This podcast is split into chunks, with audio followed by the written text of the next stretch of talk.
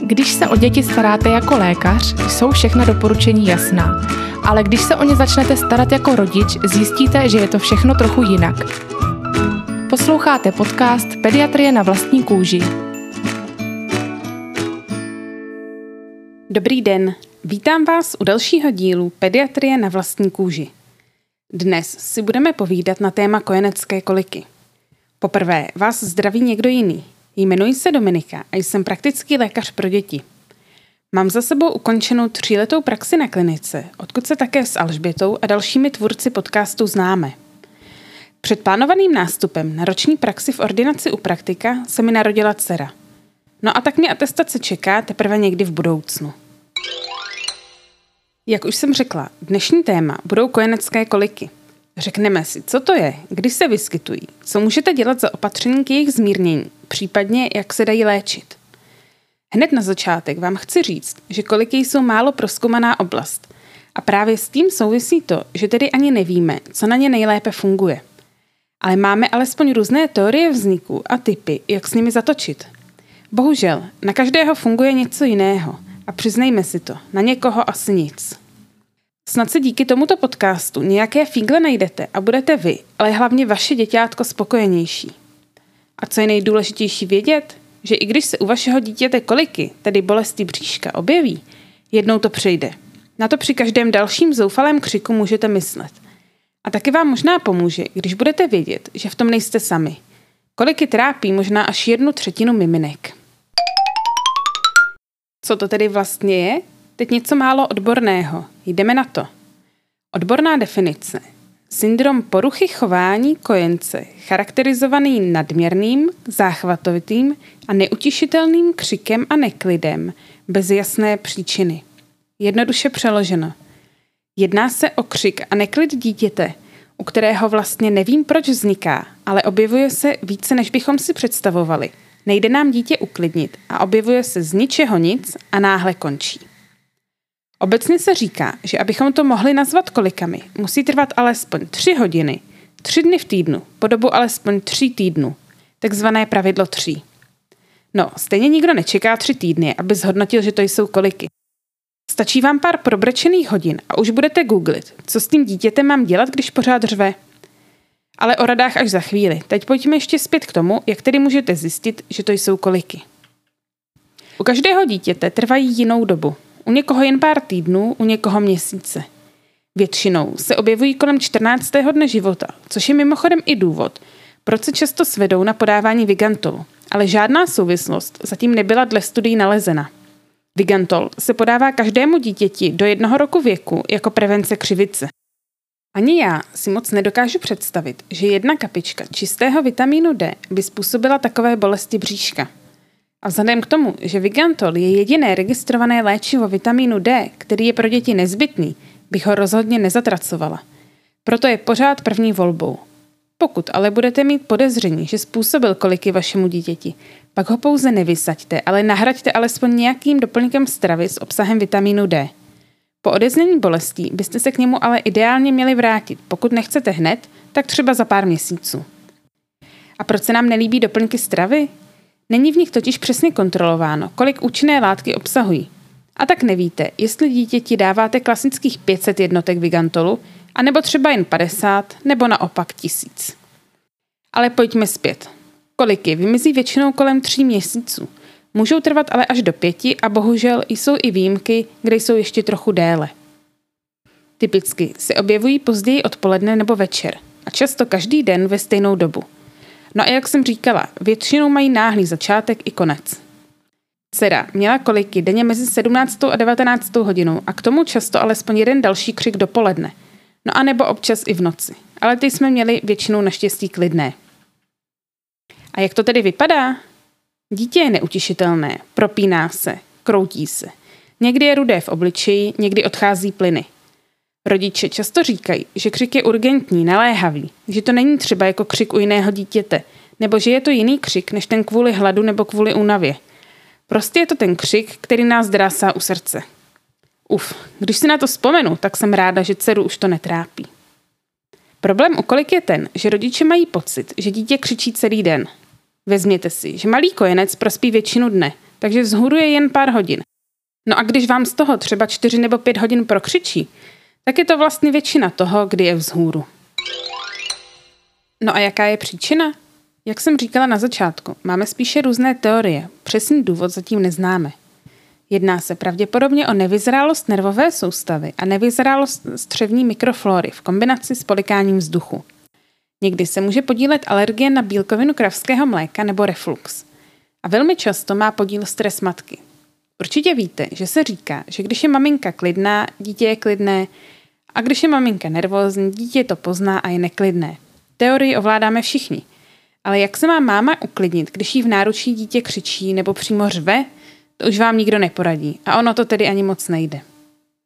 Vždycky je potřeba vyloučit jiné příčiny. To znamená, že pokud se nejedná o křik jen tak, jak jsem ho před chvílí popsala, ale je k tomu něco dalšího, jako třeba průjmy, zvracení, tím teda nemyslím ublinkávání, teploty, špatné přibývání na váze, tak je potřeba to řešit s lékařem. Ale ani pokud nemá dítě ke křiku nic dalšího a vy si nejste jistí, proberte to na prohlídce u praktika, on vám určitě rád poradí. Postupně, jak dítě roste, dozrává mu nervová soustava. Střeva se mu osidlují mikroflorou a tím pádem se koliky lepší. A jak jsem zmiňovala, u někoho je to v měsíci věku, u někoho bohužel až v pěti. Naštěstí máme ale různé možnosti, jak bolesti zmírnit. Nebo někdy třeba úplně odbourat. Téměř každý si na zmírnění bolesti něco najde. Tak jdeme na to. To je totiž asi to hlavní, proč jste si tento díl pustili. Na prvním místě zde uvedu, že byste se měla pokusit zajistit komfort dítěte. Možná, že se zrovna teď, možná výjimečně, nejedná o koliky, ale dítě je hladové, má mokrou plínu, je nevyspalé. No, prostě zajistěte, aby bylo v pohodlí. A pokud i přesto křičí, tak musíme jít dál. Křičí, co? No jo, většinou na tyhle tři základní potřeby dítěte nezapomínáme, ale může se to stát, jak už zmiňovala Bětka v předchozím díle. Na druhém místě bych zde uvedla klid rodičů. Už jsem ho zmínila před chvílí, když jsem říkala, že je těžké se uklidnit, když vám dítě křičí v náručí. To je pravda, můžu to potvrdit z vlastní zkušenosti. Čím víc a delší dobu dcera křičela, tím jsem byla nervóznější, odsekávala manželovi nebo, přiznejme si to, občas i brečela s ní. Ale co opravdu pomůže na uklidnění, je odejít na chvíli do vedlejšího pokoje je dítě. Prostě ho položit do postýlky, dojít si na záchod, vydýchat se a pokračovat znovu. Zní to děsně, já vím, ale těch pár minut, stačí i dvě, vám opravdu pomůže. A pak můžete pokračovat chování. Neznamená to, že jste hned krkavčí matka. Klidu rodičů se nejlíp docílí tehdy, když můžou dát někomu hlídat děťátko a můžou si chvíli odpočinout. Stačí na půl hodiny, nejlépe, když si můžete odpočinout jak vy, tak partner. Ale když to nejde, tak se alespoň vystřídejte. A vy si vyběhněte na chvíli na zahradu, nebo si třeba jen jednou obejděte blok domu a zase se vrátíte s čerstvou hlavou. S klidem rodičů souvisí i klidný hlas a zpěv. Ať vás dítě pořád slyší, i přes křik vás vnímá. U toho ideálně dítě chovejte. Skvělé je houpání na míči. Rytmické pohyby uklidní především dítě, ale i vás. Zde musím upozornit, že naopak nikdy nesmíte dítětem třást. To byste mu mohli těžce ublížit a způsobit mu takzvaný shaken baby syndrom. Opravdu, nikdy s dítětem netřeste. Toho radši nechte brečet v postýlce. Co nám hodně pomohlo bylo, když mě napadlo, že dítě může takhle hodně plakat, že se nemůže vykakat. Ne, že by mě to nikdy nenapadlo, ale když s tím dcera neměla jinak potíže, tak mě nenapadlo, že by jí to pak mohlo třeba večer trápit, ještě jen pár hodin po poslední stolici. No a pak už jsou různé rady, jak dítěti v tomhle pomoci. Můžete zkusit s rozbalenou plenkou masírovat bříško, dát nožky k tělíčku, mírně s nima zatlačit na bříško – nebo se můžete inspirovat bezplenkovou metodou, pokud ji tedy běžně nepraktikujete, a můžete zkusit dát dítě nad umyvadlo nebo nad záchod. A když nic z toho nepomůže, tak můžete zkusit přistoupit k něčemu invazivnímu, a to buď použití teploměru nebo rektální rourky. Rourku koupíte normálně v lékárně. Teploměr používejte ten s ohebnou špičkou. Vypadá to občas drasticky, ale některým dětem to opravdu pomáhá. Ideální je nepoužívat invazivní metody vždy, ale jen při opravdových potížích, takže třeba jen večer – Jinak si na to může dítě trochu zvyknout a nebude pak správně zapojovat břišní lis. Mimochodem, tohle vše pomůže i na odchod plynu, které taky často koliky způsobují. Další metodou jsou masáže bříška. Buď můžete masírovat jen tak lehce přes oblečení, anebo třeba olejčkem při svlečení. S tím tedy zkušenosti nemám. Ale nám hodně pomohlo masírování bříška ve vaně při koupání. Teplá voda krásně pomáhá uvolnění a dítě se sklidní a je víc v pohodě. Největší zázrak byl ale u nás nahřívací polštářek na břicho. Je potřeba používat ten malý, který je velikostí určen na dětská bříška. Samozřejmě, že ani po něm nebyl kolikám učiněn úplný konec, ale pomohlo to hezky. Zpočátku akorát musíte vychytat, jak ho ohřívat, ideálně v mikrovlnce, ale musíte najít správnou dobu. Prostě zkoušejte, dejte si na svoje břicho přes tolik vrstev oblečení, přes kolik to dáváte dítěti a pak už si jen zapamatujete počet sekund ohřívání. Mikrovlnka u nás jela jednu dobu snad non-stop. Jako máma už celkem brzy poznáte, kdy má dítě hlad, kdy křičí kvůli něčemu jinému. Někdy ukolik ale pomůže nakrmit dítě, i když nemá hlad a křičí opravdu bolestí bříška. Jak to? Protože když přijímá potravu, zároveň je to impuls pro trávicí soustavu, která se jakoby rozpohybuje a tím pádem se podpoří peristaltika střev a lépe odchází plyny, eventuálně stolice. Tím nechci říct, abyste při každém křiku dítě krmila, to vůbec ne. Naopak, přejídání u kojenců je relativně častý důvod bolestí břicha. Jen chci říct, že někdy to může pomoci. Mimochodem, při kojení je dobré mít dítě na sobě položené břicho na břicho, ideálně skin to skin, tedy kůže na kůži. Pak břicho dítěte cítí střeva vaše a také to jeho peristaltice pomáhá a zároveň je bříško mírným tlakem zvenku trochu stimulováno. S tím souvisí i rady ohledně nošení v šátku nebo nosítku. Tam by to mělo fungovat obdobně. Já takhle malé dítě nenosila, takže bohužel nemůžu mluvit z vlastní zkušenosti. O nošení dětí si ale povíme zase někdy jindy. A takové jednoduché další typy jsou. Po jídle nechat dítě vždy odříhnout. Dítě nosit na tygříka. To pomáhá u většiny dětí. To je takové to nošení, jak vám dítě leží na předloktí a dlaní ho držíte pod zadečkem. U někoho pomáhá poloha v klubíčku. A také si dávejte pozor na polohu při kojení, aby dítě nepolikalo moc vzduchu. Dceři často pomáhalo, když jsem ji položila na bříško, samozřejmě pod dohledem. A když už jsem mluvila o těch pohybech střev u kojení, podobně se trochu více pohybují střeva při dodání dudlíku. Takže pokud dobře kojíte a už jste zoufalá, můžete zkusit i ten. Ale opět vás můžu navnadit, že i dudlíku bude jeden z dílů věnován. A ještě, než půjdeme dále, tak zmíním nenadýmavou stravu u maminek. Není to tak, že jako kojící matka nesmíte vzít žádnou nadýmavou potravinu do úst půl roku. Je ale dobré je jíst zpočátku střídmě a hlavně pozorovat, jestli některá z potravin nedělá vašemu dítěti potíže. Některé maminky můžou všechno, některé nic. Dcera měla problém jen po úplně čerstvých houskách, po čerstvých knedlících a po česneku. Ostatní se mohla jíst bez problému. A asi od dvou a půl měsíců, kdy koliky přestali, jim zase úplně všechno. No a abychom to měli kompletní, tak ještě zmíním, že u nekojených dětí by měla pomáhat láhev antikolik, která je uspůsobena tak, aby při pití dítě nepolikalo vzduch. Myslím, že jednoduché rady jsme si řekli všechny. A teď, co můžete dát dítěti, když tohle všechno nestačí? Máte několik možností. Buď můžete zkusit bylinky, laktobacily, anebo snížit plynatost.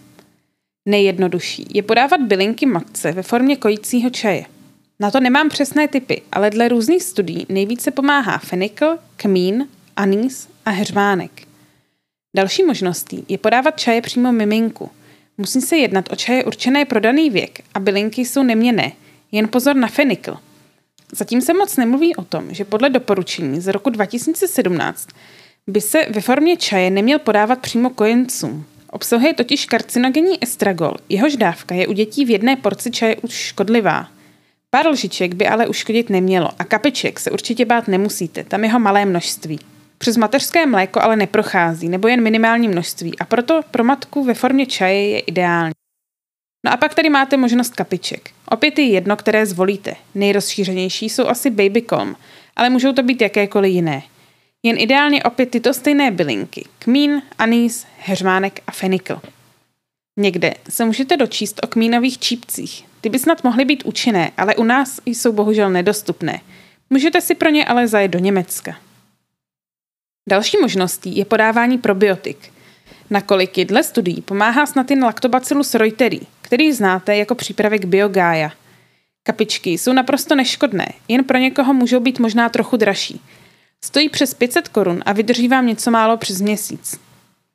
Co mě překvapilo při přípravě tohoto podcastu bylo, že jsem se dočetla, že probiotika mají smysl podání jen u kojených dětí.